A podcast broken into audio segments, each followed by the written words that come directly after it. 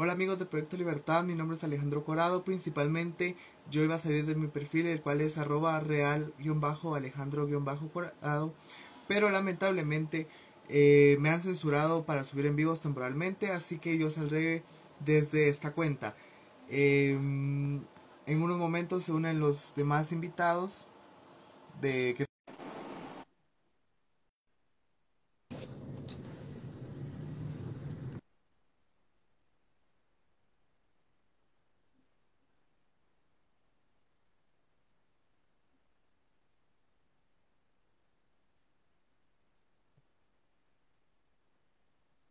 Buenas noches, Mauricio, ¿me escuchas? Buenas noches, Alejandro. ¿Qué tal? ¿Cómo estás? Sí, sí, sí, te escucho. Bien, gracias. Me alegro, de, aunque sea por acá tenerte, porque como ya te comenté, me, me censuraron en mi cuenta personal, entonces tuve que salir desde acá. Sí, ¿no? ¿Y no sabes por qué fue la razón o...? Sí, fue por compartir una publicación de El Bicho. Bueno, bicho? del- ah, no, no de ese bicho, sino del, del, del bicho. Ah, qué triste. Mm, Sí, Bueno, ¿y cómo se llama? ¿Y pues cuánto tiempo te la han bloqueado entonces? temporalmente hice, solo para subir en vivos, porque sí la tengo para subir historias y publicaciones. Como no había hecho un en vivo, no me había dado cuenta de eso, entonces, Entonces, Hasta si compartís una historia, te pueden bloquear el en vivo, pero no las historias. exacto. ¿Cómo funciona eso? No tengo idea, pero así es la lógica de Instagram. Ok, bueno, está bien. Eh, están interesantes esas guías comunitarias de, de ellos, ¿verdad? Claro, claro, ahí lo compartí en mi historia de mi cuenta personal, por si gustan ir a verlo. Ahí es donde especifica un poco más acerca de la sanción. No, sí, qué rápido censuran las cosas hoy en día. Súper buenos algoritmos han desarrollado para poder hacer ese tipo de cosas, sinceramente. Sí, exacto, fue en cuestión de minutos que se dieron cuenta de la publicación y la bajaron. Sí, no, y te sorprendería la cantidad de cosas que veo todos los días que supuestamente violan las normas comunitarias de Instagram. Pero como no son temas políticos ni nada por el estilo, ahí sí. Claro, claro, es, sí, yo me he dado cuenta más en Twitter, Sí, que hay cosas que no deberían de estar ahí, pero de todas maneras están ahí. sí, hombre. Pero pues bueno, ¿qué se puede hacer si son las cosas, no? Eh, Cabal. de que, Hay que que adaptarse a las normas. censura, pues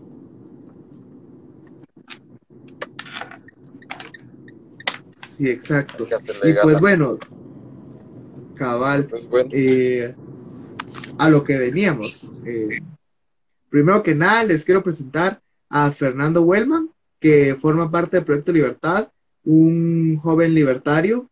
Eh, cuéntanos un poco más acerca de ti. ¿Qué tal, Alejandro? Buenas noches. Buenas noches, Mauricio. Mucho gusto. Eh, igual a todos los que nos están viendo, escuchando. Eh, así es, Alejandro. Soy libertario, filosóficamente anarcocapitalista y siempre estamos dando la batalla cultural frente a todo. Eh, qué mala onda que te hayan suspendido hacer en vivos. Creo que ya te había pasado una vez en Twitter, si no estoy mal, ¿verdad? Así Bueno, es. esas son cosas a las que uno se tiene que enfrentar por eh, pregonar ciertas verdades o que nosotros consideramos que son verdades, ¿no?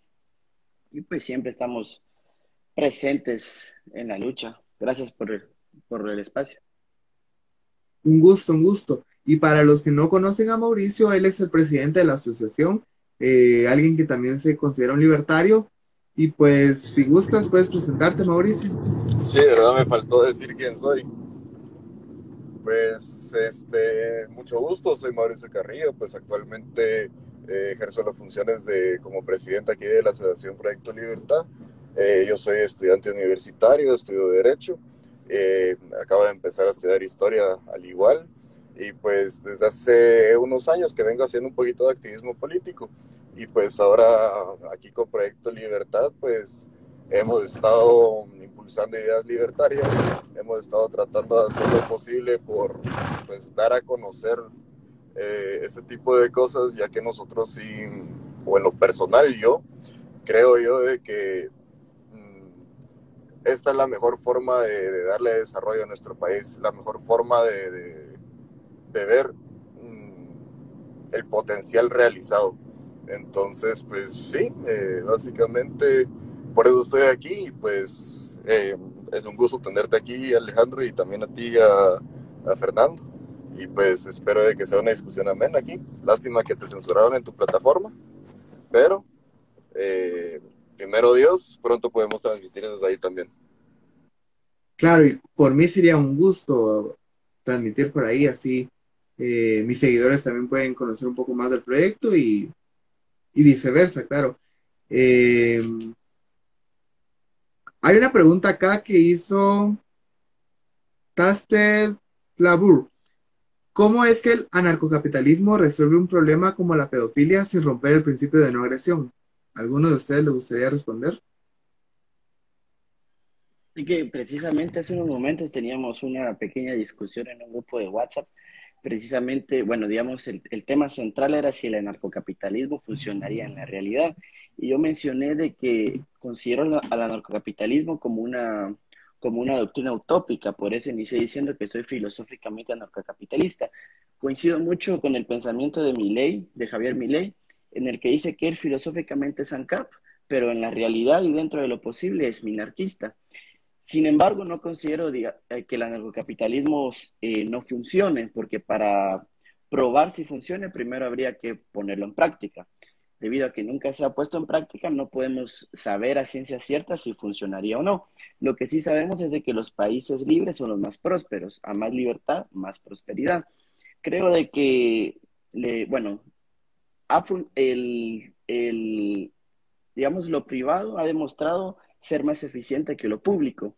Y creo que esto no deja fuera ni a la, no deja fuera ni a la seguridad ni a ningún otro tema, digamos, ni a ningún otro a ningún otro contexto o a ninguna otra función. La seguridad privada también trabaja mejor que la pública y creo que en un mundo anarcocapitalismo, anarcocapitalista, creo que lo privado también se encargaría de poner orden y lo haría mejor que lo público. De hecho, lo público ha demostrado ser ineficiente, lo público ha demostrado ser un desastre.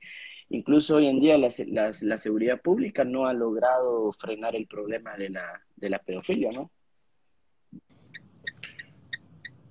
Pues, claro, claro, y, eso sí es una verdad que ni lo público no lo ha podido frenar.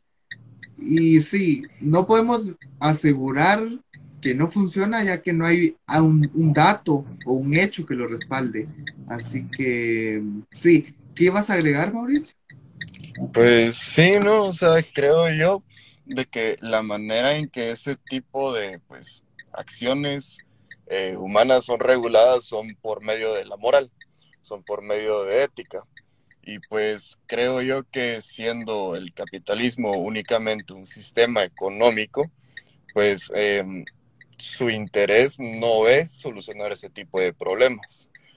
Aunque, obviamente, si hay una ética de trabajo, si hay una moral dentro del trabajo que se realiza en este sistema económico, obviamente los resultados van a ser mejores para la sociedad que si únicamente pues vemos el capitalismo como le gusta ver muchas veces la gente de izquierda el capitalismo, como simplemente todos se comen a todos y pues eh, hagámosle este, aquí de que todos son satanás porque todos somos egoístas y pues, no, o sea, resulta ser de que sí, eh, hay cositas accesorias que son necesarias para una convivencia social, más que todo.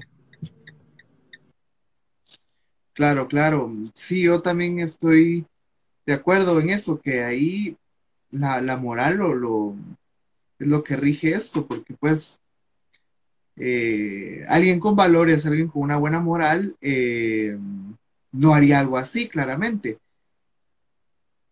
Y pienso yo que dentro del capitalismo y anarcocapitalismo sí se puede resolver, ya que el anarcocapitalismo no significa que no haya justicia ni que no haya alguna tipo de, de, de moral, sino el anarcocapitalismo pide que todo sea de la vía privada. Entonces podríamos llevar ese caso a algún juzgado privado y ahí que se juzgue Eh, sí, no, ahí este, creo yo de que cuando existe un, eh, un, anarquismo, pues obviamente no hay Estado, ¿verdad? No hay una entidad que regule este, y que provea una seguridad, ¿verdad? Y pues obviamente em, la mayoría este, anarquistas tienden a decir, pues bueno, entonces nos organizamos entre todos para poner dinero en conjunto y así contratar a alguien que nos dé seguridad. Estás creando un Estado, pues em, realmente el, principio de no agresión que, que se incluiría ahí no es válido. No puede ser válido la no agresión porque simplemente al no haber ninguna fuerza que haga que todos sigan el mismo orden de reglas, no puedes garantizar que no haya agresión y que uno no trate de tomar lo que no es suyo. Pero por eso es de que, en mi opinión, o sea, no podemos llegar a ese extremo de, llegar a ser un, este, un anarcocapitalismo. Pero sí, este, reconozco que mm, la agresión no siempre es mala. Reconozco que también la agresión es necesaria para que exista justicia. Es necesaria para que exista un orden social. Mm, si nadie agrede, mm, tampoco podemos ver algún cambio. No podemos ver algo transformarse.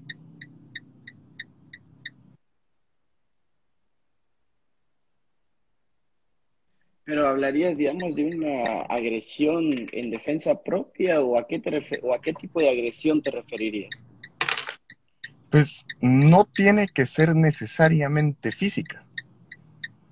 La, por agresión creo, que podemos entender de que agresión es simplemente el querer tomar algo de una forma violenta, el querer hacer algo de una forma no pacífica no necesariamente tiene que incluir golpes.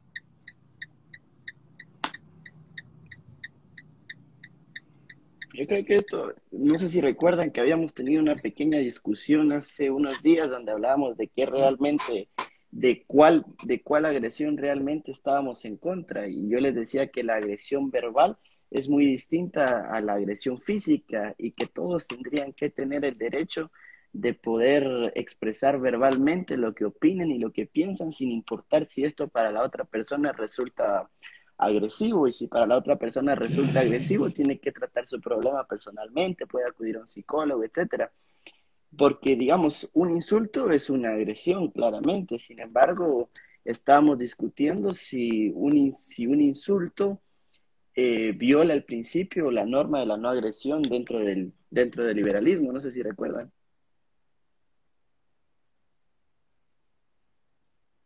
Claro, yo sí recuerdo ese debate que tuvimos en, esa vez y sí recuerdo a la medio conclusión que creo que llegamos. Eh, ahí está Mauricio también, que él también participó en el debate. Eh, yo más o menos creo que le entendí lo que Mauricio quiso dar a entender. Esto fue una, eh, ¿cómo se dice esto? Unas circunstancia, creo que se llama.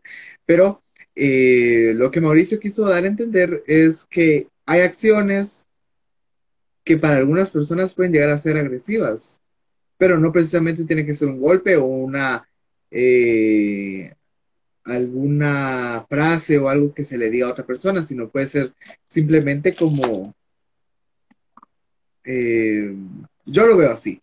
Por ejemplo, vos venís y te saliste así, renuncias a tu trabajo y formas tu propia empresa. Eso es un cambio brusco.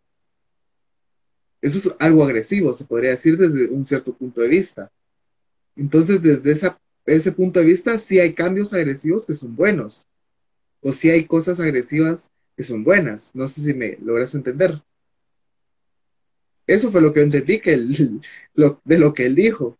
O sea, es como un ejemplo de lo que yo podría decir de lo que entendí. Pues digamos, es una, es una acción agresiva, aunque en este caso lo que estás haciendo es creando competencia, que es algo fundamental para, para que el capitalismo fluya, ¿no? Claro, pero por ejemplo, eh, eh, el, el, el que perdió el empleado va a sentir que fue una acción, y peor si es una empresa de lo mismo. Sí, correcto, entiendo. Digamos, ante esa sensibilidad, cualquier acción podría tomarse como agresiva. Ante esa sensibilidad, obviamente. Por eso yo eh, reitero que estoy en contra de la agresión física. Sin embargo, cualquier otro tipo de agresión que no, que no este, atente contra la vida, la libertad o la propiedad de otra persona, creo que debe ser permitida. Es libertad, ¿no? Claro. Tener la libertad de, de, de hacerle competencia a otra empresa, colocando tu propia empresa, esto es libertad, ¿no? Claro, y eso también podría beneficiar a la otra, porque si tu producto es de menor calidad a la de la otra, la otra va a tener más compradores. Claro, y beneficia a los clientes también. Claro. Si no hay y sí, sí sería legítima defensa. Sí, si no hay competencia, hay mal servicio. A más competencia, mejor servicio y, y, y precios bajos. Claro, claro. Y respondiendo a lo que dijeron, sí, sí sería legítima defensa. Cuando se responde a una, se responde a una agresión que viola el derecho de no agresión. Eh, siendo con otro tema, eh, ¿ustedes cómo piensan que se podría aplicar, al menos en Guatemala, una especie de liberalismo, minarquismo o anarcocapitalismo? Yo creo que con lo que tenemos que empezar es... Habla Mauricio. Bueno, creo que con lo que tenés que iniciar es con la batalla cultural. Hace unas horas también estábamos discutiendo con un amigo eh, que la fase 1, digamos, para buscar un país eh, liberal o un país encaminado al liberalismo es la batalla cultural.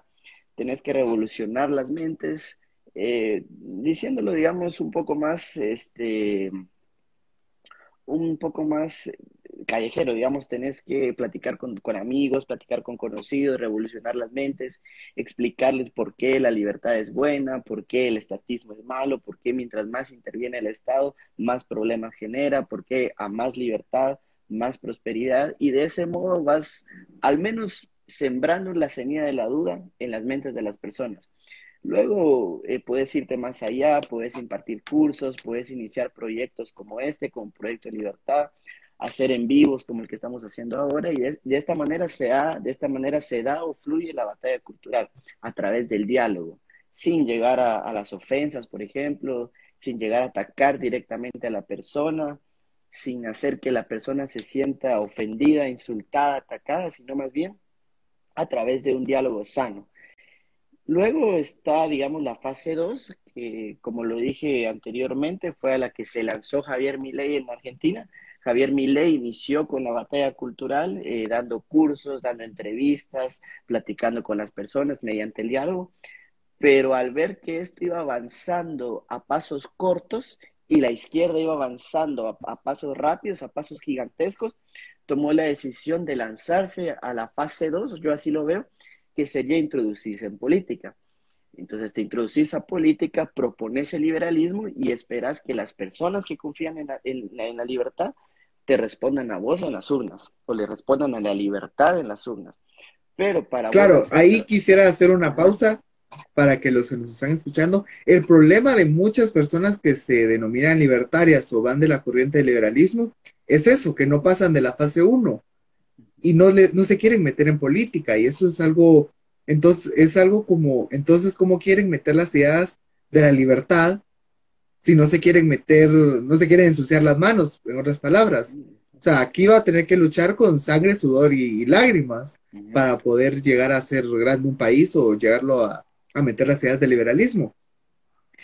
Pero muchos libertarios dicen, no, yo no me meto en política porque eso es estadismo o algo así pero es necesario, es necesario meterse para sacarlos a todos, diría mi ley. Entonces, eh, creo que es muy adecuado seguir a la fase 2, así que puedes continuar, perdón por la interrupción, pero sí. quería decir esto. Sí, Sin embargo, creo que antes de lanzarte a la fase 2, bueno, yo lo estoy explicando de esta manera, ¿no? Creo que no es, no es muy popular esto de las fases. Eh, tenés que fortalecer primero la batalla cultural, porque te voy a poner un ejemplo preciso. Acá en Guatemala, si vos como liberal te lanzas a política y proponer las ideas de la libertad, te, te predigo que vas a fracasar.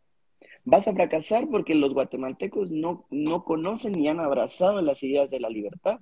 Entonces, primero tenés que fortalecer la batalla cultural para que cuando tengas el deseo de introducirte a la política, ya las mentes hayan revolucionado ya, o ya hayas sembrado la semilla de la duda en la gente y ya puedan darte la confianza de encaminar Guatemala hacia el liberalismo, pero tenés que reforzar la batalla cultural, si no vas a fracasar en las urnas, claramente. Javier Milei, antes de lanzarse a política, estuvo años trabajando en batalla cultural, estuvo años a través del diálogo, a través de entrevistas, a través de manifestaciones, explicándole a la gente qué era la libertad, cuáles eran las ideas de la libertad, y cuando ya el terreno estaba listo, se lanzó a política y los resultados fueron muy positivos en su, en, en la candidatura. Las primarias.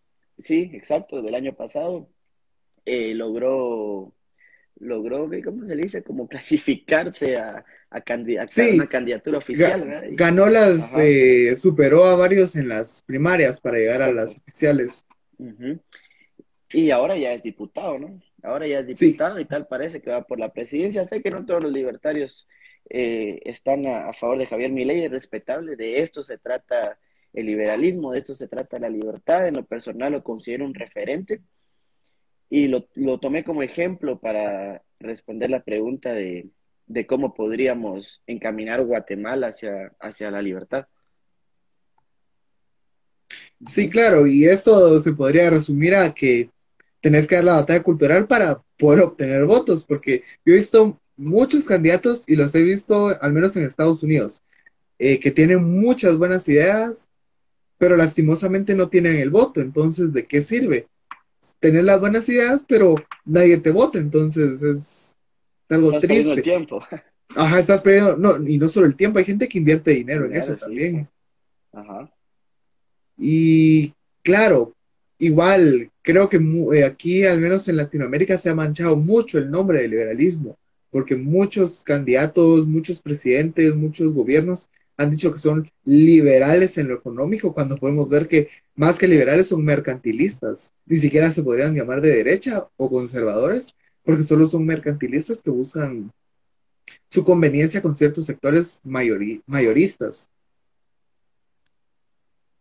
Sí, así es. Y se lanzan en nombre del liberalismo, en nombre del conservadurismo también la mayoría. Porque de la derecha, del anticomunismo. pero porque saben que eso vende.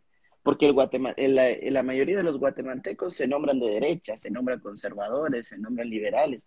Sin embargo, te apuesto que incluso la mayoría se nombran liberales, pero coquetean con el socialismo, porque Guatemala coquetea con el socialismo sin darse cuenta. Les atraen las ideas socialistas y no mira por qué por qué logró, logró Colom llegar a la presidencia y Sandra Torres siempre se posiciona en la, segunda vuelta cada ronda electoral. Es porque los guatemaltecos coquetean el liberalismo con el socialismo, perdón, porque la pobreza los ha orillado a creer en las prácticas socialistas y el liberalismo no ha logrado dar una batalla cultural fuerte en donde la gente pueda entender que no siempre, no siempre las prácticas socialistas son la solución a la pobreza.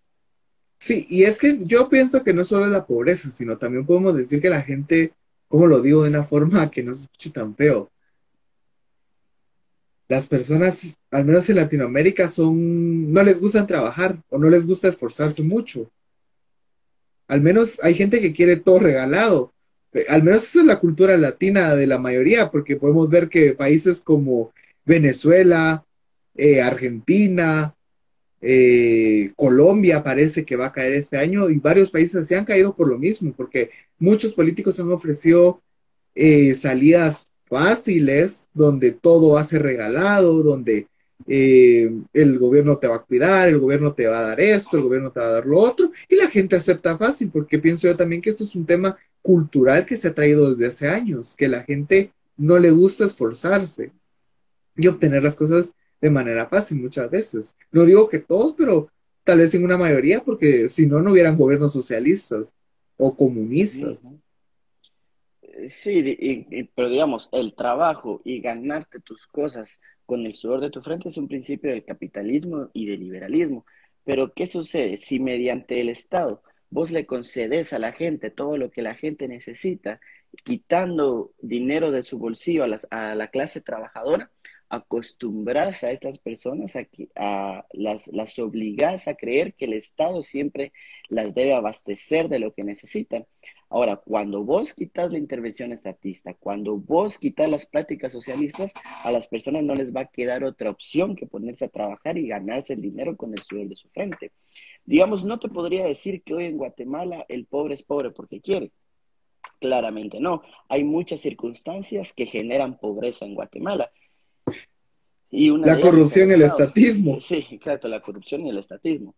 Pero si, si realmente estuviéramos bajo un sistema en el que el Estado no interviene, en el que la corrupción no existe y en el que cada quien debiera trabajar para, lo, para ganarse el dinero con el sudor de su frente, ahí sí te podría decir que el pobre es pobre porque quiere, pero hoy no es el caso. Claro, claro, por eso dije no todos, pero tal vez algunos sí, o alguna mayoría tal vez sí no de lo del pobre es pobre porque quiere claramente, sino de, hablando en el ejemplo anterior. Em, claro, y sí, em, lastimosamente acá tenemos como, en, al menos en Latinoamérica, hemos jugado mucho con el socialismo. Em, y desde las épocas del siglo pasado, podríamos decir eso, tuvimos algún presidente eh, al menos comunista en Guatemala, como lo fue Jacobo Arbenz. No sé qué opinas de eso. Pues eh, recuerdas que lo habíamos platicado y la mayor prueba donde él destiló su, su, su pensamiento comunista es expropiando a una empresa, que eso es una práctica socialista por donde se lo mire y nosotros creemos que la expropiación es un robo. No sé si ya, ya leíste el comentario fijado. Ah, sí, sí, sí, sí, lo, lo, lo, fijé yo por, por, para leerlo cuando terminamos el, el diálogo anterior. Ah, ok. Y sí, yo, al menos yo sí estoy de acuerdo con eso, de que eh, al menos el progreso sí va de, de la mano con la tradición. No sé qué pensás vos. Pues mira, por lo que dice, yo deduzco que es un conservador. ¿Verdad? No sé, no, digamos, es un pensamiento del conservadurismo. La tradición es esencial para el progreso. Aunque no solo podría ser conservado, eh, del conservadurismo, podemos, podríamos decir un paleoliberalismo o un conservadurismo libertario. Sí, sí, y vos estás de acuerdo porque sos conservador. El, el problema es de que la tradición no debe ser forzada, y menos por el Estado. Ah, claro, claro, pero por ejemplo, por lo que yo más o menos entiendo es que se refiere a que muchas formas de los liber progres, eh, ya más o menos te imaginas por dónde, por, por quién digo esto, eh, dice, por ejemplo, están en contra de, la iglesia o en contra de, de que sea algunas tradiciones o dicen que eh, algunas creencias son retrógradas, como por ejemplo, o la, la misma militancia provida es algo retrógrado. No sé, yo por lo que entiendo es que por ahí va el, comentario. Pero si, digamos, si algún líder progre o algún progre de izquierda eh, considera que, que, la iglesia es mala, que la iglesia, que la iglesia roba, que la iglesia esto, que la iglesia lo otro, yo creo que está en su derecho de, pensarlo. Lo que no puede hacer es censurar, censurar la religión o la libertad de culto. Ni atacar el, ni atacar el, ni atacar al creyente. y el establecimiento tampoco. Lo puede, atacar con argumentos. Ah, claro, pero no. Puede ah. plantarse enfrente de la iglesia con un cartel si quiere. Yo no estoy en contra de eso. Sí, claro, pero a lo que yo me refería era, y vamos, en México, en Argentina, en Chile, he visto que van a quemar iglesias, pintarrajear iglesias. Exacto, estás destruyendo, estás destruyendo propiedad Propiedad privada. propiedad privada. También esto va en contra de lo que el liberalismo de lo que, de lo que el liberalismo enseña. Ahora, como libertario, obviamente, y espero no se molesten los conservadores, creo que el Estado tampoco debe financiar a la iglesia. No sé si estamos de acuerdo en eso. La iglesia se debe financiar por sí sola como cualquier otra institución. Ahora si ya... Claro, de hecho creo que no sé, yo no estoy afirmando nada, pero creo que al menos en Guatemala no financiamos a la iglesia. No, no, no, no. No, claro que no, pero creo que hay, hay, hay países en los que sí. Incluso eh, en Guatemala, bueno, los progres nos llaman retrógrados, sin embargo, eh, Guatemala está constituido como un país laico. Claro, y es que ahí vamos a entrar en otro tema. Donde, hay estados donde, donde son estados confesionales, como Argentina. Argentina claro. es un estado confesional. Sí, y ahí vamos a entrar en un tema. La diferencia entre un estado laico y un estado ateo. Porque no es lo mismo un estado laico que un estado ateo. Porque en un estado laico puede venir un presidente musulmán y orarle a Alá. Puede venir un presidente católico y orarle a Yahvé. En cambio, en un estado ateo, ninguno de los dos podría hacer esa, no podría tomarse la libertad de expresarse en su libertad religiosa. Y al menos yo pienso que ninguna de las dos acciones estaría mal, ya hablando en un estado laico, porque que cada quien tenga su libertad religiosa y la puede expresar en cualquier momento y en cualquier lado que se le. Y eso es lo que los progres no entienden. Porque aquí dicen, Guatemala dice que es Estado laico, pero los políticos mencionan a Dios, pero están en su libertad de hacerlo. Sí, sí, sí, sí.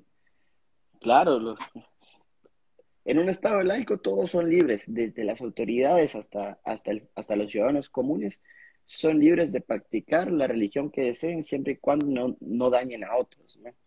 sos libre de ser cristiano, sos libre de ser eh, musulmán, judío, ateo, lo que mejor te parezca. Incluso satánico se puede ser en Guatemala, eh, ya que hay libertad religiosa. Eh, sí. Hay templos satánicos. Sí, pero creo que son satanistas, no sé, hay una cuenta de Twitter que se llama Templo Satánico. Templo, satánico. Templo satánico.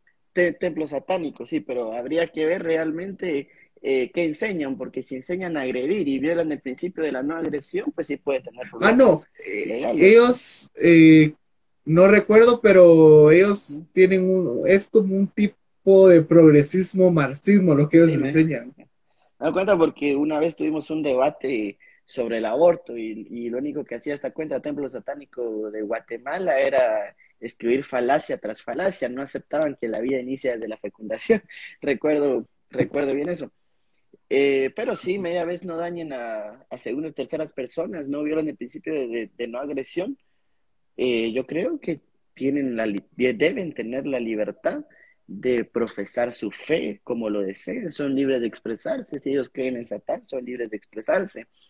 Claro que, bueno, yo soy cristiano, estoy en contra de ello, pero incluso el cristianismo enseña a, a convertir a las personas eh, mediante la predicación, no mediante el Estado.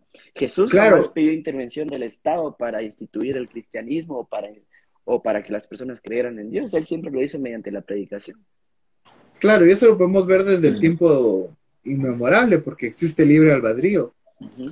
Como pequeña anotación ahí, em, en cuanto al, tema este de que em, por alguna razón, a pesar de que se permite la libertad de culto y a pesar de que pues todas las creencias deben ser respetadas. Según pues ya sabemos quiénes, no hay que nombrarlo siempre, ¿verdad? Pero siempre dicen de que hay que respetar todas las creencias. Si se dan cuenta, estas mismas personas que son ateas hacen del ateísmo una religión en sí. Mm, no le dicen Dios, le dicen ciencia.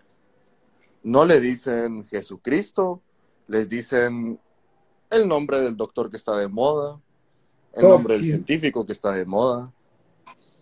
Mm, ese sí varía mucho. A veces es papá Elon Musk, a veces es, ay, doctor Fauci, a veces es... ¿Me entienden?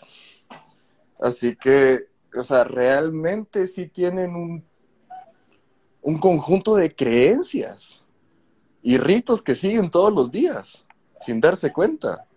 Y una claro, hay una imagen de eso. Es la no fe. Y tratan de convertir a todo el mundo a su no fe. porque obviamente, porque no es una religión, ¿verdad? Pero es superior a tus creencias. Claro, y, lo toma, y, cuando hablan dicen yo creo en la ciencia, como si eso fuera una religión, como si eso fuera algo de creer.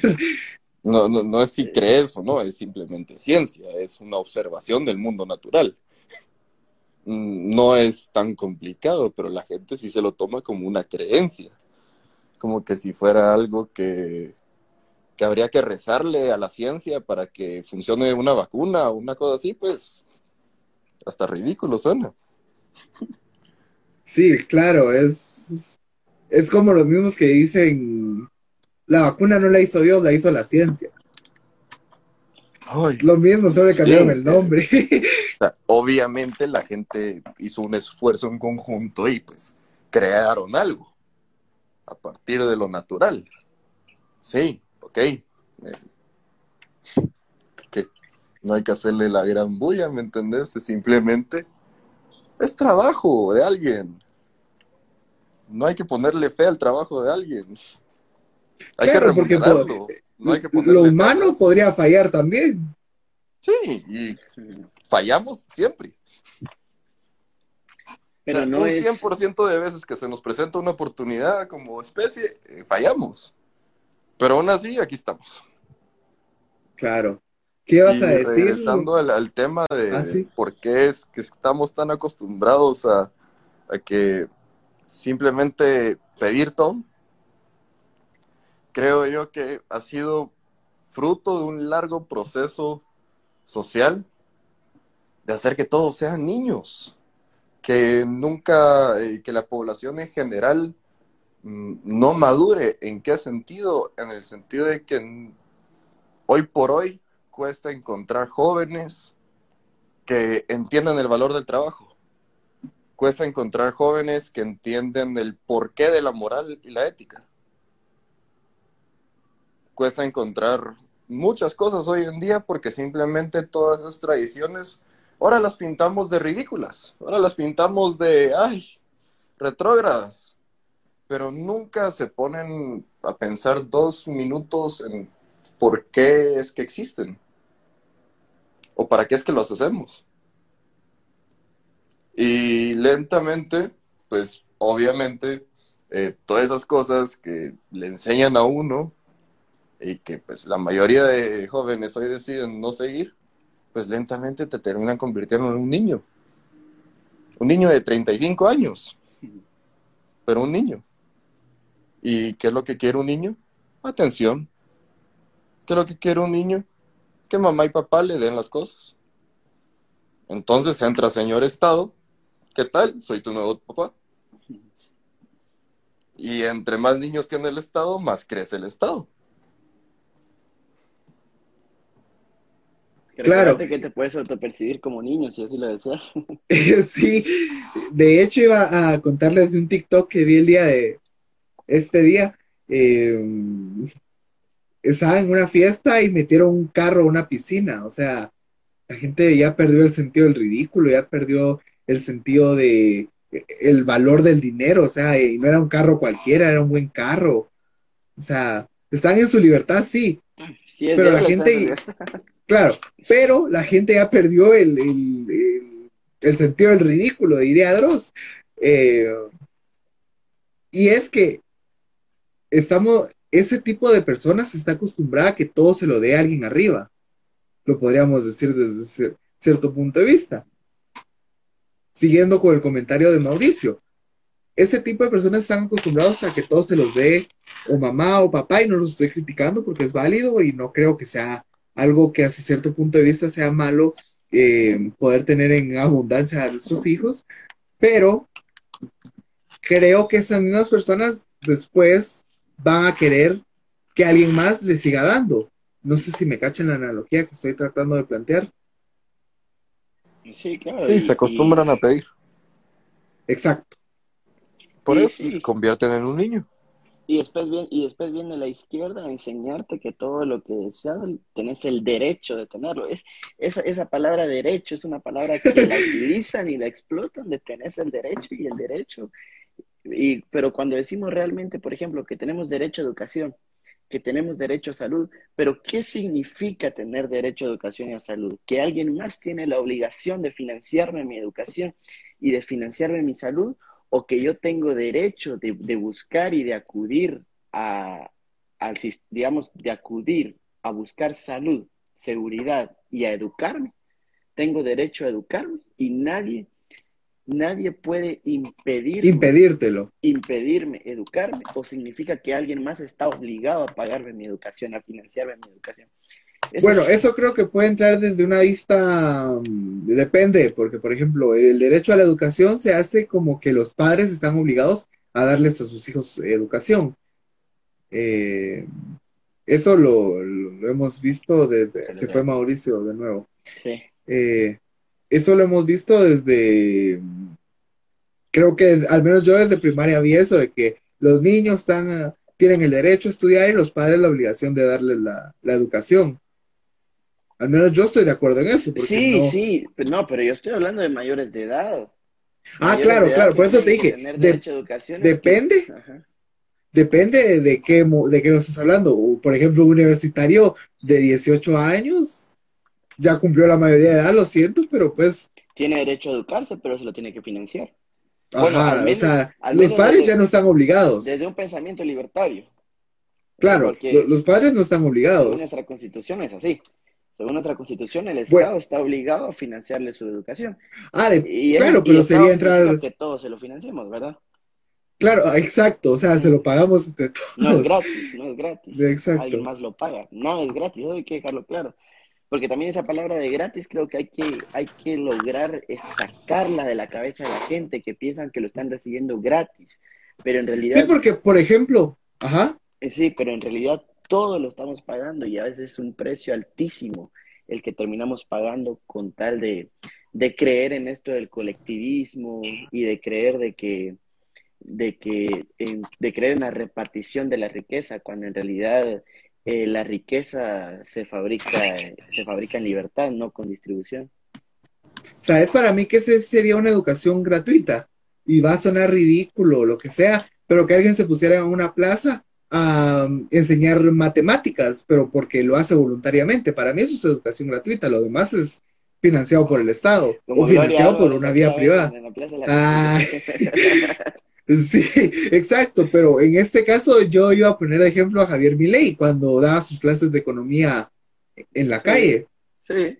Eso es una educación gratuita y de calidad. Pero a veces también cobra está en su derecho porque este se está ganando el pan. Ah, claro. Claro, claro, pero a lo que yo me refería es que cuando él salía a dar gira por todo el, eh, eh, la, la, ciudad autónoma de Buenos Aires, salía ese Ajá, eso es una educación gratuita porque nadie pagaba nada. Nadie pagaba nada, sí.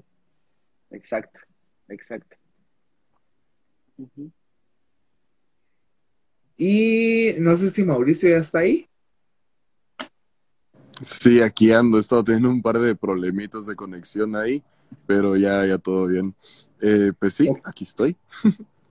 ok, eh, ahorita vamos a pasar a un tema algo eh, trending, por así decirlo, algo controversial y algo alejado de lo que hemos estado platicando. Así que eh, vamos a platicar un poco acerca de lo Rusia-Ucrania. No sé si les parece. Eh, ¿Está bien? Démosle, démosle. Conoce más o menos mi postura, pero démosle. Bueno, compartamos eh, que eh, voy a ser autodidáctico, dirían por ahí. ¿Quién quiere iniciar? Pues no sé, realmente mm, que hay que discutir sobre el conflicto este no es, em, no es algo a lo que hemos estado acostumbrados a ver, obviamente. Em, muchos de nosotros somos demasiado jóvenes como para recordar eh, la última vez que hubo una guerra en Europa, que fue este, durante la caída de Yugoslavia, y pues el proceso de fractura de las distintas repúblicas que formaban ese país. Y pues simplemente mm, es inaudito pensar en pleno siglo XXI de que sí, eh, puede ser que estalle una guerra, puede ser que eventualmente eh, la escalación de tensiones entre Occidente y Rusia lleve algo, pero por el momento mm, no sé aún qué conclusión tomar. Mm, sé que por un lado Ucrania y Occidente alegan que pues la soberanía de Ucrania está siendo violada, alegan que es una invasión rusa, eh, que es una guerra no declarada. Eh, han impuesto sanciones, eh, varias empresas han eh, cerrado operaciones dentro de Rusia, etc. Y pues se, se, habla también de, de varios héroes que, han surgido en la defensa de su, de su patria en Ucrania. Y también he visto mucho sobre cómo eh, realmente Rusia es un agresor infundado que bombardea este, a un país sin defenso. Pero por otro lado, también he visto cómo durante los últimos ocho años la península entera de Crimea fue dejada sin agua y sin luz por Ucrania. Mm, la península de Crimea, que queda al sur de Ucrania, eh, con las costas al Mar Negro, tiene el puerto de Sebastopol. Eh, era una de las ciudades más grandes del, del área eh, cuando fue parte de la Unión Soviética y pues después Ucrania y ahora Rusia. Y toda esta gente pasó los últimos ocho años en condiciones precarias por una decisión de autodeterminación de su propio pueblo. También he visto cómo Luhansk y Donetsk que tomaron la misma decisión de separarse del territorio ucraniano. Mm, sí, Occidente habla de autodeterminación de los pueblos, pero no fue respetada su decisión tampoco. Y han vivido los últimos ocho años bajo guerra civil en la que son bombardeados día y noche por fuerzas ucranianas. Mm, también sé que mm, más de la mitad de la población ucraniana habla ruso y que en el área de Donbass y de Crimea la mayoría es rusa y que han sido víctimas de lo que Occidente llamaría crímenes de lesa humanidad. Entonces, a veces pienso de que no es justificada la intervención de Putin, de que tal vez habían medios de poder solucionar las cosas, pero a veces también pienso cuántas veces Rusia no estrechó una mano de amistad a Occidente después de la Guerra Fría, cuántas veces Rusia no quiso cooperar con Estados Unidos. Recuerdo al presidente Bush hablando de que Rusia debería ser un amigo. Recuerdo al presidente Clinton hablando de que Rusia debería ser un amigo, también a Obama y también a Trump. Pero ahora estamos satanizando otra vez a Rusia como si fuesen tiempos como 1960. Y nos están metiendo miedos otra vez de guerras nucleares. Solo falta que en los colegios nos manden a echarnos abajo de los escritorios también otra vez.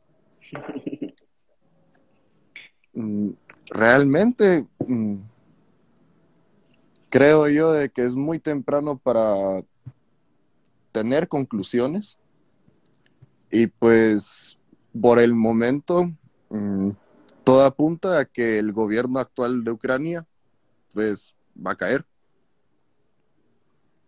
Occidente sí, envía armas, sí, envía eh, equipo, pero aparte de sancionar a un país que igual no comercian con y de enviar unas cuantas armas, no han dado nada más. Armaron de valor a un pobre comediante para que el momento que le iba a caer el trancazo lo abandonaron. Y sí, de mucho sirve que estén en las líneas apoyando, si solo son porras mientras que alguien mucho más grandote que él lo está despedazando. Y pues de parte de Rusia, creo que es lógico pensar que si durante meses te estuvieron acusando de cosas que no hacías, si durante meses te estuvieron amenazando, durante meses te estuvieron tratando de poner en una situación estratégica precaria. Y que además, después de todos los intentos que hiciste de hablar las cosas tranquilamente, no llegaste a nada. Realmente creo que de cierta forma su agresión es lógica. Y creo que cabe recordar que no siempre la agresión es mala y que nada más la historia nos dirá si fue justa o fue injusta. También creo que a veces hay que preguntarnos desde cuándo la agresión es mala y ser débil y frágil es bueno. No lo sé. Creo que eso es lo que tenía ahorita en la mente sobre esto. Sí, claro, ahorita que dijiste eso de que armaron de valores, la típica escena cuando está un niño de primero primaria y todos le dicen que pelee contra alguien de tercero primaria y viene y le dicen te vamos a apoyar, te vamos a esto, te vamos a hacer lo otro, te vamos a defender. Y a la hora de la hora todos hacen un círculo y lo único que le dicen es vamos, dos pues. Y el otro lo agarra de un golpe lo tira. Eso es lo que yo podría resumir eh, ese ejemplo que diste, o, también acá se podría dar eh, un tipo de explicación algo rápida y sencilla para los que son de Guatemala, podrían entender esto. Eh, la pelea de Neto Brand. Así lo veo yo. Así veo yo Ucrania y, y Rusia. Como la pelea de Neto Brand. Sí, Ucrania va a hacer esto, Ucrania va a hacer lo otro, Ucrania va a hacer esto, y que iban a aguantar y que iban a destruir a Putin y lo otro y lo... Y a la hora de la hora cayeron. Y cayeron de una forma deshonrosa porque ellos se llenaron la boca y se y se inflaron y se y a la hora de la hora no hicieron nada y cayeron. Y los que dijeron que lo iban a apoyar tampoco los apoyaron. ¿Ibas a decir algo, Fernando? es que... Mm,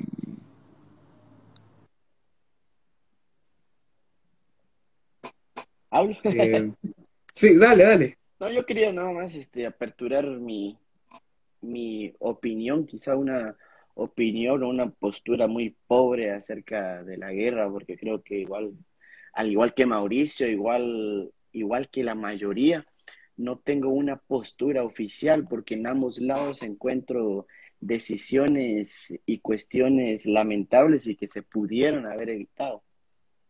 Incluso veo en la misma derecha que tenemos una derecha dividida, ¿te has dado cuenta? Y que incluso nosotros hemos llegado entre nosotros dos a enseñarnos, mira, es de derecha, está con Rusia, y yo digo, no, mira, es de derecha, está con Ucrania, y hemos, entonces, no hay una postura oficial de la derecha, así, bueno, estamos con Putin, estamos con Zelensky, por ejemplo, porque realmente hubieron muchas cuestiones eh, donde fallaron ambos países, ambos presidentes. No me gusta mucho referirse y aquí quiero entrar en, un, en una opinión como reflexiva.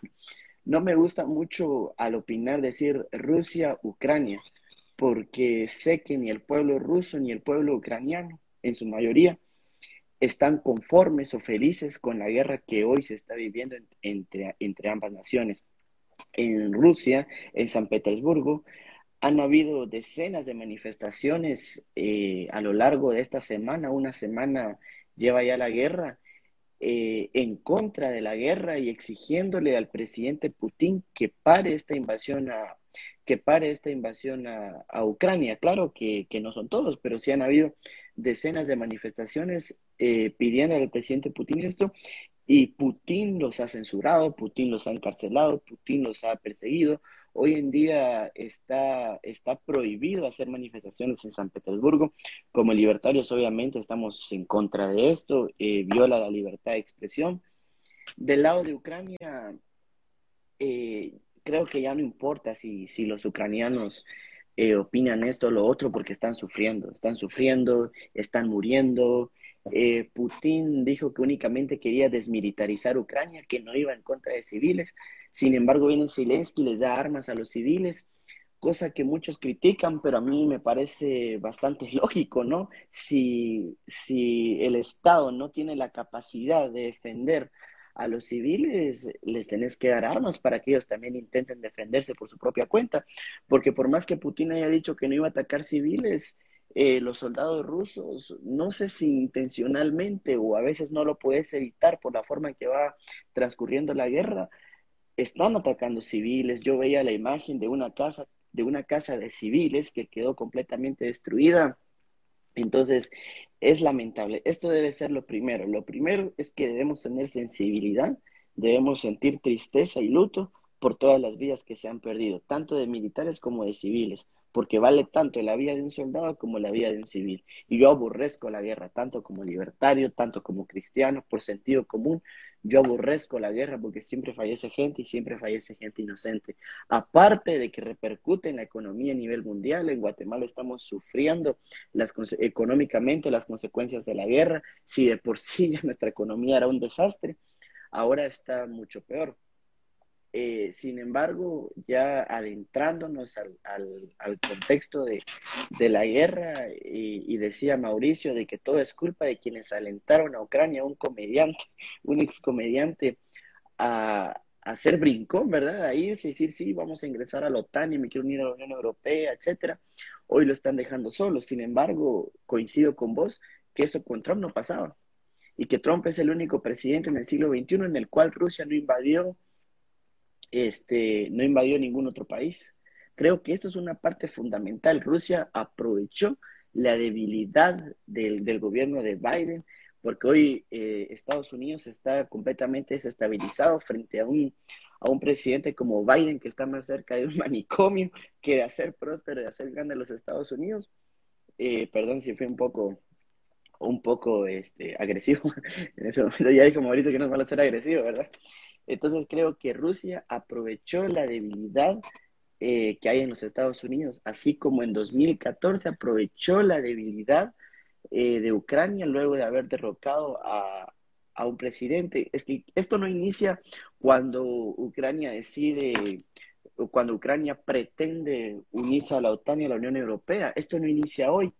Esto creo que viene desde el 2014 o quizás desde que cayó la Unión Soviética pero principalmente eh, desde 2014, cuando un presidente prorruso le niega a Ucrania la posibilidad de unirse a la Unión Europea y, los ciudadanos derrocan al, presidente prorruso y Ucrania queda débil.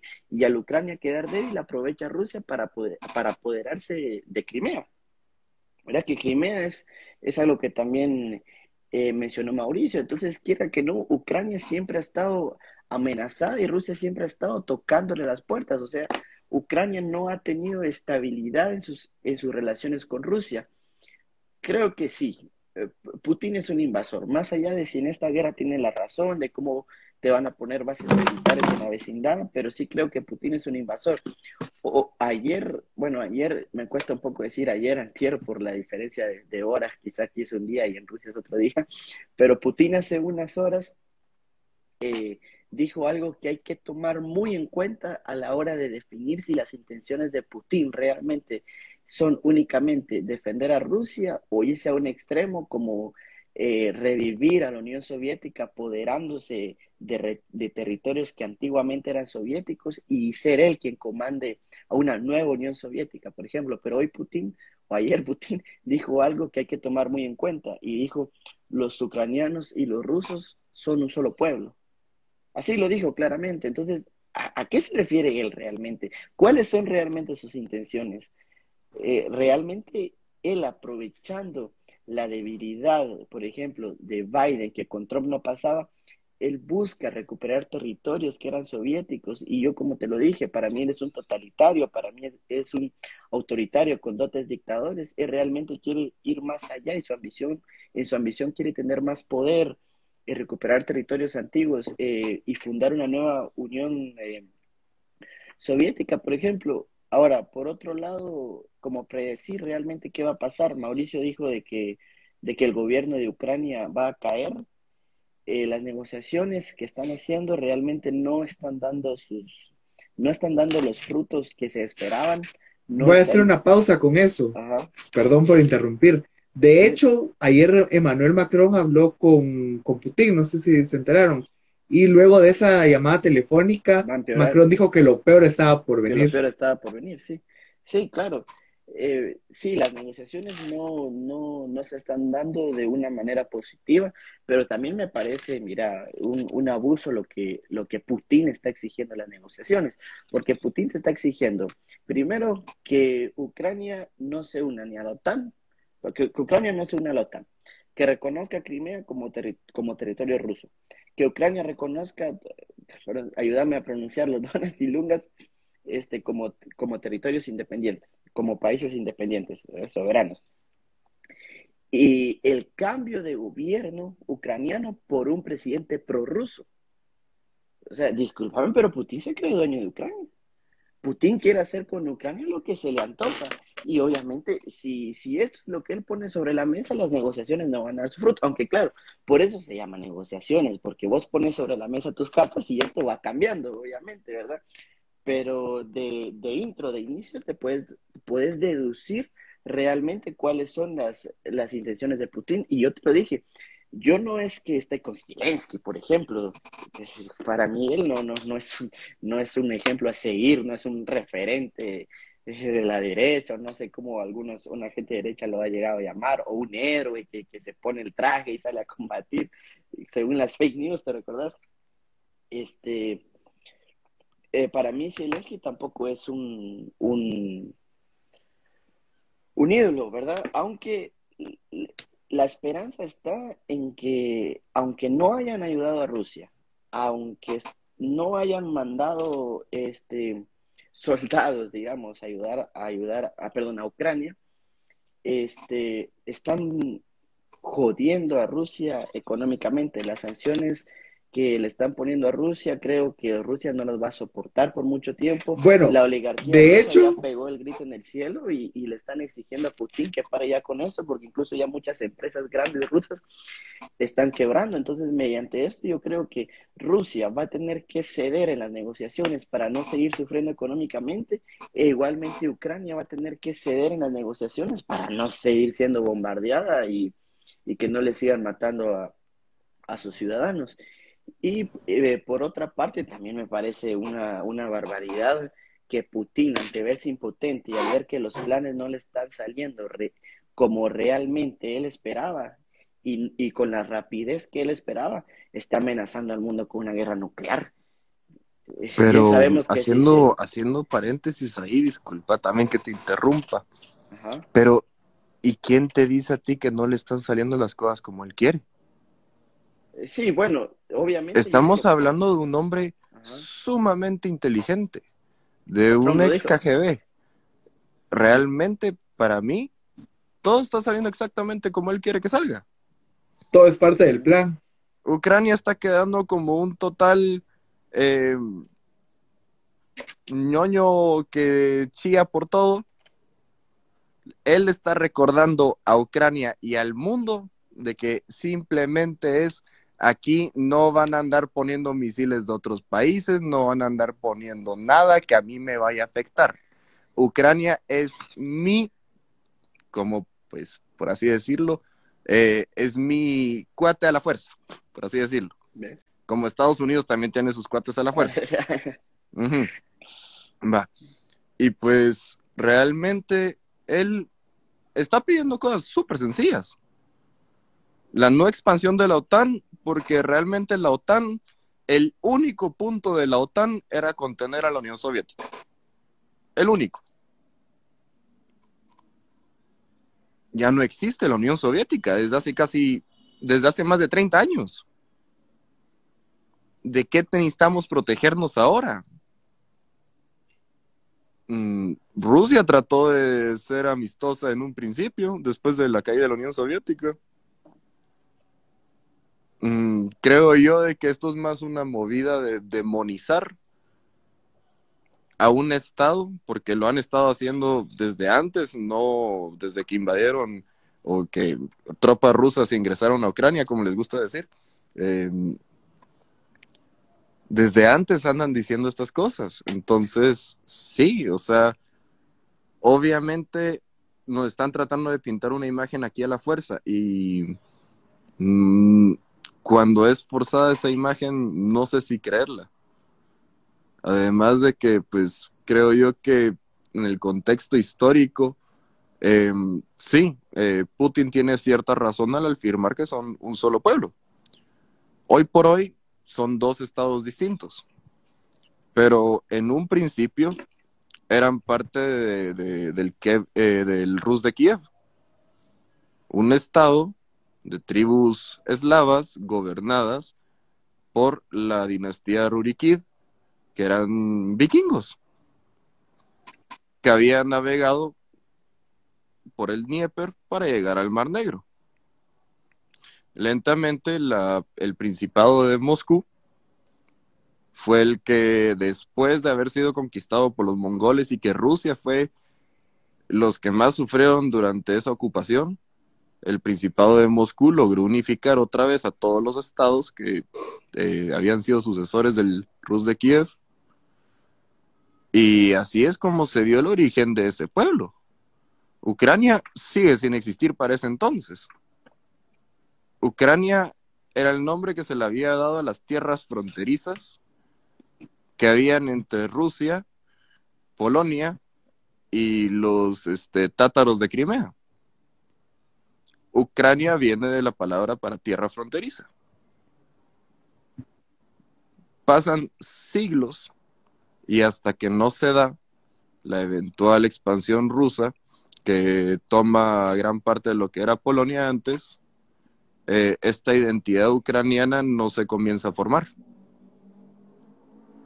Se forma a partir de esa mezcla entre, pues, Europa occidental y Europa oriental. Y, al, y hasta que no surge la Unión Soviética no existe ninguna república llamada Ucrania, ni ningún estado llamado Ucrania. Una creación completamente del sistema soviético.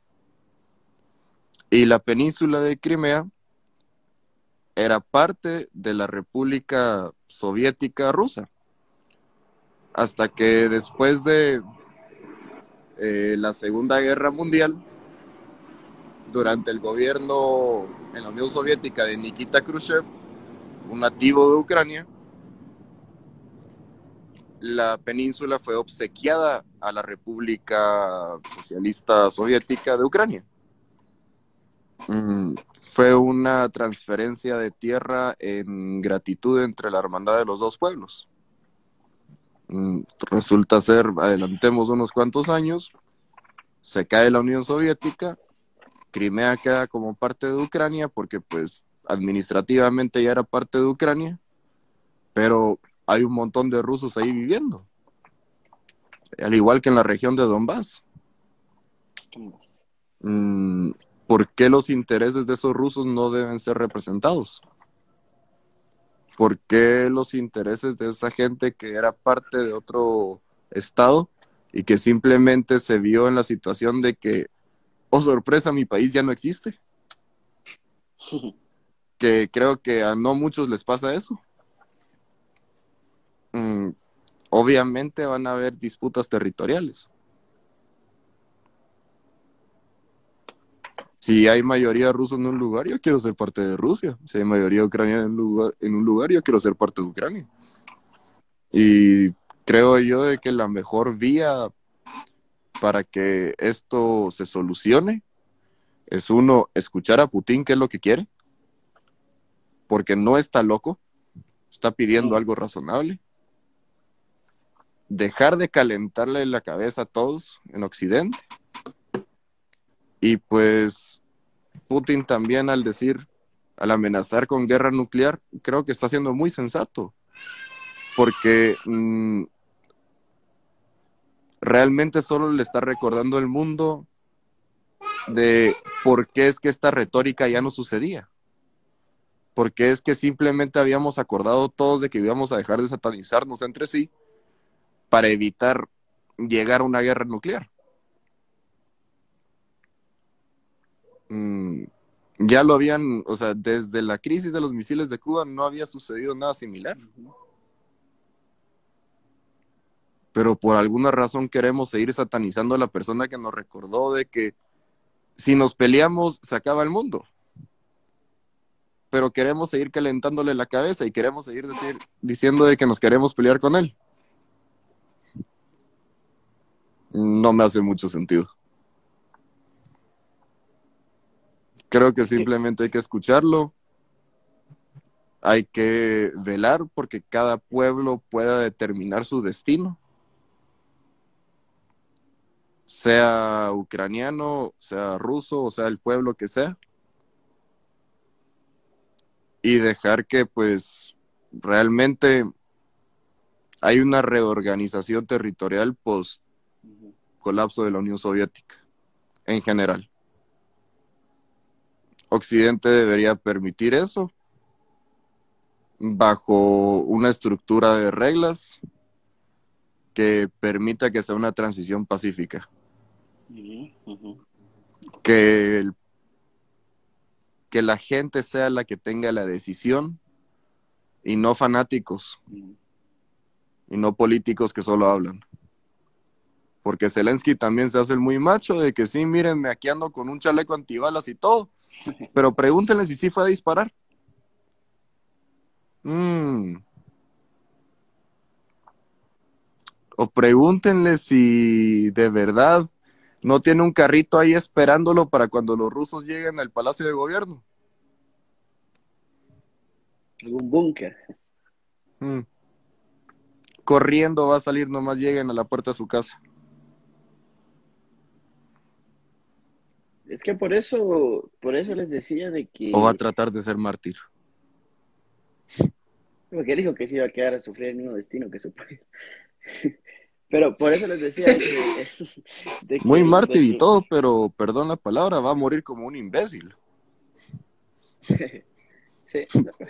Por eso les decía de que realmente el conflicto no inicia aquí, sino que inicia desde la caída de la Unión Soviética precisamente por los conflictos territoriales de los que está hablando Mauricio. digamos, históricamente, realmente, eh, Rusia tenía el derecho de apropiarse de Crimea.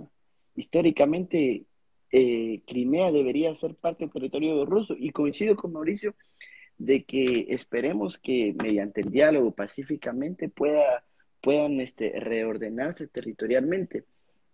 Sin embargo, no sé qué opinan ustedes, yo pienso que debe ser un debate, digamos, territorial, no poblacional. Realmente a quién le pertenece el territorio, no es qué quieren los habitantes, sino a quién le pertenece el territorio, que se podría comparar con la propiedad privada, por ejemplo. Eh, sería más o menos como el conflicto entre Guatemala y Belice. El conflicto entre Guatemala y Belice no es realmente qué quieren los beliceños, sino realmente el territorio a quién le pertenece. Le pertenece. Claro, y, Ajá. y yo siempre he dado ese ejemplo, eh, bueno, al menos durante esta guerra que al menos eh, Crimea y la otra región se podría tomar como un tipo de Belice y Guatemala. Ajá, exacto. Incluso nosotros íbamos a tomar Belice, pero creo que ya no lo pudimos tomar por el terremoto del, de marzo. De, eh, de febrero, perdón. Ajá. Eh, igual nosotros lo hemos intentado retomar, pero la verdad no, no, tengo ni idea de qué ha sucedido con eso. Pero yo siempre he comparado esas dos regiones, esos dos conflictos, por así decirlo, como una, un tipo de comparación entre Guatemala, Belice, como Ucrania, Crimea y Rusia. Porque desde cierto punto de vista, al menos yo pienso que Belice le pertenece, así como Belice le pertenece a Guatemala, las Malvinas son argentinas. También. Crimea es ruso. Eso es lo que no sé. Por eso inicié siempre que no tomo una postura oficial. Porque necesito. Entonces, ¿Taiwán es chino? También sería. Es un debate serio. y entonces, ¿el norte de Chile es boliviano? Claro, pero en ese, pero Panamá es de En ese caso, Panamá es de Colombia. En ese caso, yo lo que yo sí considero que debería importar la la opinión de ambos países. Ajá, hay contextos, claro. Por ejemplo, eh, yo, si no estoy mal, Crimea pidió el, rescate de Putin. Sí. Igual Ahí es válido. Exacto. Pidieron el rescate de Putin. Sí. Entonces, para mí eso es válido. Yo creo que la gran mayoría de todos los conflictos que han sucedido desde el año 1900 para hoy es porque hemos tratado de abanderar la autodeterminación de los pueblos, pero aún así no se le ha permitido a los pueblos determinar su destino. Sucedió después de la Primera Guerra Mundial. Dijeron sí, cada quien puede escoger. Todo el mundo se emocionó. Y a la hora de la hora no resulta ser que las fronteras van a ser como los ganadores que queremos que sean las fronteras no realmente como tiene sentido. ¿Qué pasó? Veinte años después, Segunda Guerra Mundial. ¿Por qué? Porque exactamente lo mismo.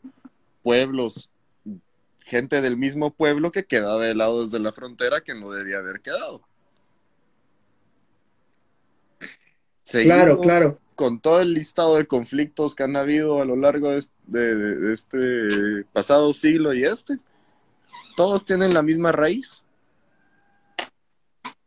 entonces creo yo de que si queremos llegar a algún lugar, tenemos que permitir que la, la gente pueda decidir por sí misma. Claro, y eso también, eh, yo también lo podría decir, claro. Mm, no porque no sean chinos, sino porque no les gusta el gobierno del otro lado del charco. Porque si China continental fuera similar al gobierno de Taiwán, hace mucho hubieran unificado los dos países. En lo social. Hay que, sí, mm, hay ciertos temas históricos que le dan relevancia a ciertas, este, ciertos reclamos, como por ejemplo el que tú mencionabas de Guatemala con Belice, o Argentina con las Malvinas, o Venezuela con Guyana. Este, esos creo que son los tres ejemplos principales que hay en Latinoamérica, los tres por con el Reino Unido, ¿verdad? Que nos dejó un legado colonial bonito. Este, em, realmente estamos hablando de un tratado de hace más de 300 años. Que Guatemala es el único siquiera que fue con nosotros. En Latinoamérica es el, es el único que realmente. Y nosotros, basados en un tratado que ni siquiera fue con nosotros, reclamamos eso. Pero cuando alguien alega sobre algo que pasó hace 30 años, eso no es justo. Pues Creo yo que todavía el pan está caliente como para poder hacer las cosas en el momento, ¿verdad? Estás, estás digamos, me quedó clara la, la postura de Mauricio. Digamos, Alejandro, ¿estás de acuerdo en que tiene que ser la población la que decida, el pueblo el que decida y no realmente históricamente el territorio. Porque si, si vamos a que, a que los pueblos tienen que decidir, muchachos, no apoyemos el recuperar Belice, porque claramente los beliceños no desean ser guatemaltecos, al menos en su mayoría, por lo que yo he percibido. Bueno, esto lo podemos tomar desde un, bueno, en el caso especial de Belice y Guatemala, lo podemos tomar como un sentimiento eh, patriótico, un tipo de sentimiento nacionalista, por así decirlo, de que, uno quiere, claro, y al menos de, mi perspectiva, depende el contexto. Porque incluso dentro de nuestro país tenemos un conflicto histórico. de Nahualá. Nahualá. Entonces depende mucho el contexto. Pues sí, no, depende mucho de los contextos. Yo me estoy refiriendo a gran escala en cuanto a la decisión de ser parte de qué estado. Obviamente, sí, puede ser que más alguna comunidad ridícula decida, yo quiero ser independiente, un pueblito X, porque les calentaron las ideas a los socialistas y le dijeron, sí, tú puedes ser una comunidad autónoma, tú sí puedes solito. Y yo, sorpresa, se independizan y resulta ser que no hay agua, no hay luz, no hay comida, no hay servicios básicos, no hay nada.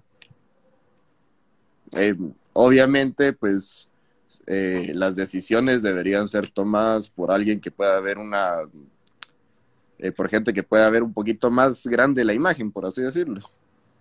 Y que diga, bueno, o sea, lo más conveniente en cuanto a fronteras étnicas, geográficas y culturales es esto, pues así debería ser. En cuanto a poner a votación dentro de un poblado, parte de qué región quieren ser. Obviamente me refiero a cosas como, por mí, hermoso sería de que Guatemala fuera un país fundado en la idea de que es un sucesor a la Confederación Maya. Y creo yo que sería un sentimiento nacionalista mucho más bonito para todos los pueblos que, habitan nuestro territorio, que todos son descendientes de los mayas, pues tener una unidad. Una cosa que no se ha dado en más de dos mil años. Digo yo. O permitir que los pueblos de, de Asia Central, túrquicos en su mayoría, puedan formar un solo Estado. Creo yo que esas son soluciones a los conflictos que se generan hoy en día, porque ya no son conflictos por intereses económicos. Ya esa parte ya sabemos por qué es que no nos peleamos hoy en día, simplemente sale más caro pelearse que estar en paz. Pero lo que sí le da le da eh, gasolina al fuego, por así decirlo, es el tema étnico. creo yo que sí debería ser respetado de que cada pueblo pueda decidir. Sería hermoso, casi utópico de que para eso existiera la ONU, ¿verdad? Pero eh, realmente no. La realidad es otra. Y a pesar de que soy una persona ideal, tengo que reconocer de que como la realidad es esta, pues sí, hay veces de que un Estado tiene que agredir a otro para poder restablecer un orden y un balance. Así como Estados Unidos invadió Irak porque supuestamente habían armas de destrucción masiva. Así como Estados Unidos invadió Afganistán para buscar a, Osama Bin Laden, que igual ni siquiera estaba en Afganistán. Pues no es por señalar a los gringos de que hay sí hipócritas, pero creo yo de que no siempre no siempre hay que ser muy rápido para juzgar las intenciones. Y a veces hay que sentarse, analizar las cosas y simplemente sabemos de que el día de mañana realmente nadie tiene, perdón la expresión, los huevos para apachar el botón y que hubiera una tercera guerra mundial a escala termonuclear, ¿verdad? No ha sucedido en los últimos casi, ¿qué? 80 años que tenemos armamento nuclear, porque obviamente no, no queremos eso, nadie quiere eso. No creo que llegue a suceder nunca. Eh, sí, exacto. Pues sí, Fíjate de que me voy a tener que retirar por Ah, sí. Eh, de hecho, eso iba a hablar. Ahorita vamos a, ah, ahorita vamos a ir finalizando. Solo respondiendo a lo de Mauricio, claro, el sentimiento patriótico es algo importante en esto. Por ejemplo, eh, eso ni siquiera había nacido, creo que nuestra quinta generación para arriba. Pero al menos a mí, desde un pensamiento patriótico, por así decirlo, me encantaría la idea de que Centroamérica fuera otra vez parte de la gran confederación de Centroamérica y seríamos tal vez un país mejor o viviríamos mejor. Pero claramente no se puede porque si hiciéramos una, un sondeo, una votación, ningún pueblo llegaría a este acuerdo. Y es un, y e históricamente sería correcto si nos vamos hace eh, muchos años atrás, pero no se puede. Por eso es que podemos decir que depende del contexto. Y ya para ir finalizando, solo me gustaría eh, que ustedes dos agregaran algo, así que vamos a empezar con eh, Fernando porque dijiste que tenías que irte.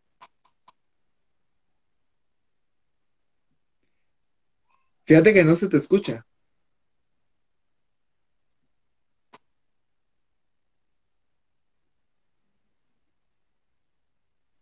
Tenía apagado el micrófono. Ahí está. Sí, no, fíjate que sí, es, es un tema de, de, geopolítica, es muy interesante lo que, lo que dijo Mauricio, aunque yo sigo manteniendo la postura que el debate debe de ser eh, territorial y no poblacional. Por eso mismo es de que apoyo la recuperación de Belice, la, la petición guatemalteca de, de, recuperar Belice, y tanto en la Corte voy a seguir apoyando esta idea. Creo que el debate debe ser territorial. Por ello dije de que el conflicto Rusia-Ucrania inicia desde la caída de la Unión Soviética y eso es lo que creo que debemos de examinar realmente eh, cómo deben estar ubicados esos territorios eh, legítimamente. Eh, sin embargo, así como vos hablaste del sentimiento patriótico, creo que también el sentimiento ideológico eh, me mueve a estar un poco, a no estar, del, digamos, del lado de Rusia en este conflicto, porque veo quiénes tienen la par y quiénes tienen la par Ucrania. Y creo que no es muy alentador que Rusia tenga la par a Corea del Norte, a China, Venezuela, Cuba, realmente qué está buscando Putin, realmente quiere revivir a la Unión Soviética, eh, qué pasaría si Rusia sale triunfador, victorioso de este conflicto, qué se nos viene, aunque también es muy eh, peligroso pensar qué pasa si Rusia no logra su objetivo, se nos puede venir encima una tercera guerra mundial. Y también reitero que muestro luto ante todas las vías que, que se pierden, tanto de civiles como de soldados, y una conclusión que creo que a los, no sé si a los tres, pero al menos sé que a los dos nos va a gustar mucho, de que esto se resuelve con la vuelta de Trump en 2024, es lo que yo espero. Eh, pues sí, claro, eh, con Trump creo que el mundo estaba mejor, aunque a muchos no les parezca esta manera radical de pensar. Ahora sí los, los tengo que dejar, muchachos. Vea la libertad, carajo. Muchísimas gracias. Un gusto haberte tenido acá. Y para um, ir cerrando ya, Mauricio, tu conclusión. Pues realmente creo yo de que, mmm, como decía, este tipo de conflictos se resuelven pues por la paz.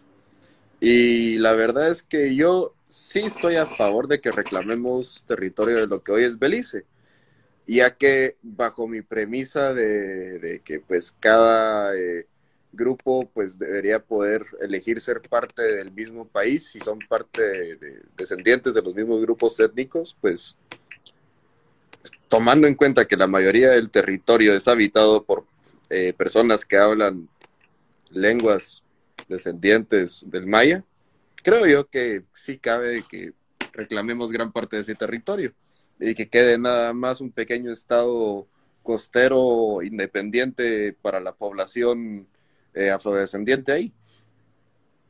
Sí. lo, lo, lo, digo en broma, pero sí, este, sí cabe dentro de, de, la, de la premisa.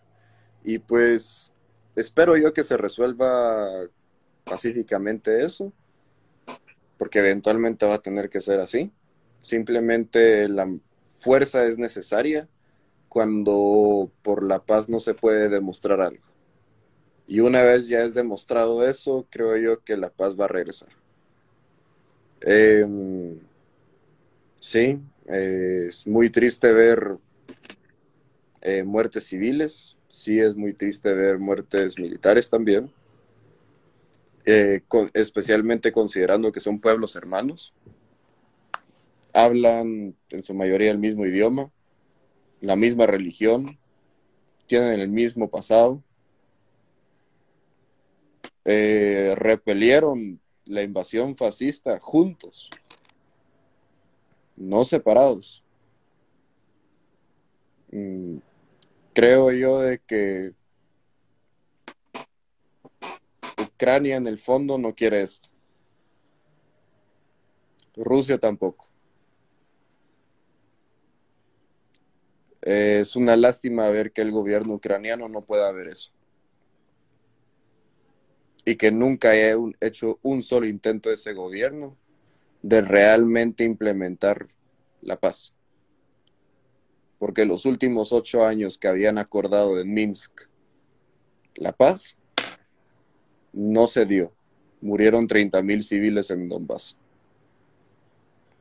Entonces, que cada quien acepte sus trapitos sucios, ya salieron al aire, y que se arreglen las cosas como tiene que ser. Lo más probable es que Zelensky no sea parte de esa solución. Menos Macron, menos Schulz, menos Biden. Un ucraniano fuerte va a ser esa solución. Un ucraniano que tenga valores y principios de verdad sí lo va a hacer. Que tenga huevos, por así decirlo. Pero sí, básicamente es, pues ha sido un gusto estar aquí contigo, Alejandro, y pues también aquí contigo, Fernando. Y pues les deseo una feliz noche. Ha sido un gusto. Muchísimas gracias a vos por estar acá. Y yo me voy a ir despidiendo de ustedes con la siguiente frase. Hablando de que sí es lamentable todas las vidas humanas que se están perdiendo. Eh, hay una frase del general Robert E. Lee que dice así. Es bueno que la guerra sea devastadora porque si no llegaría a gustarnos. Así que los dejo con esto. Que tengan una muy buena noche y nos vemos en una próxima. Felices días.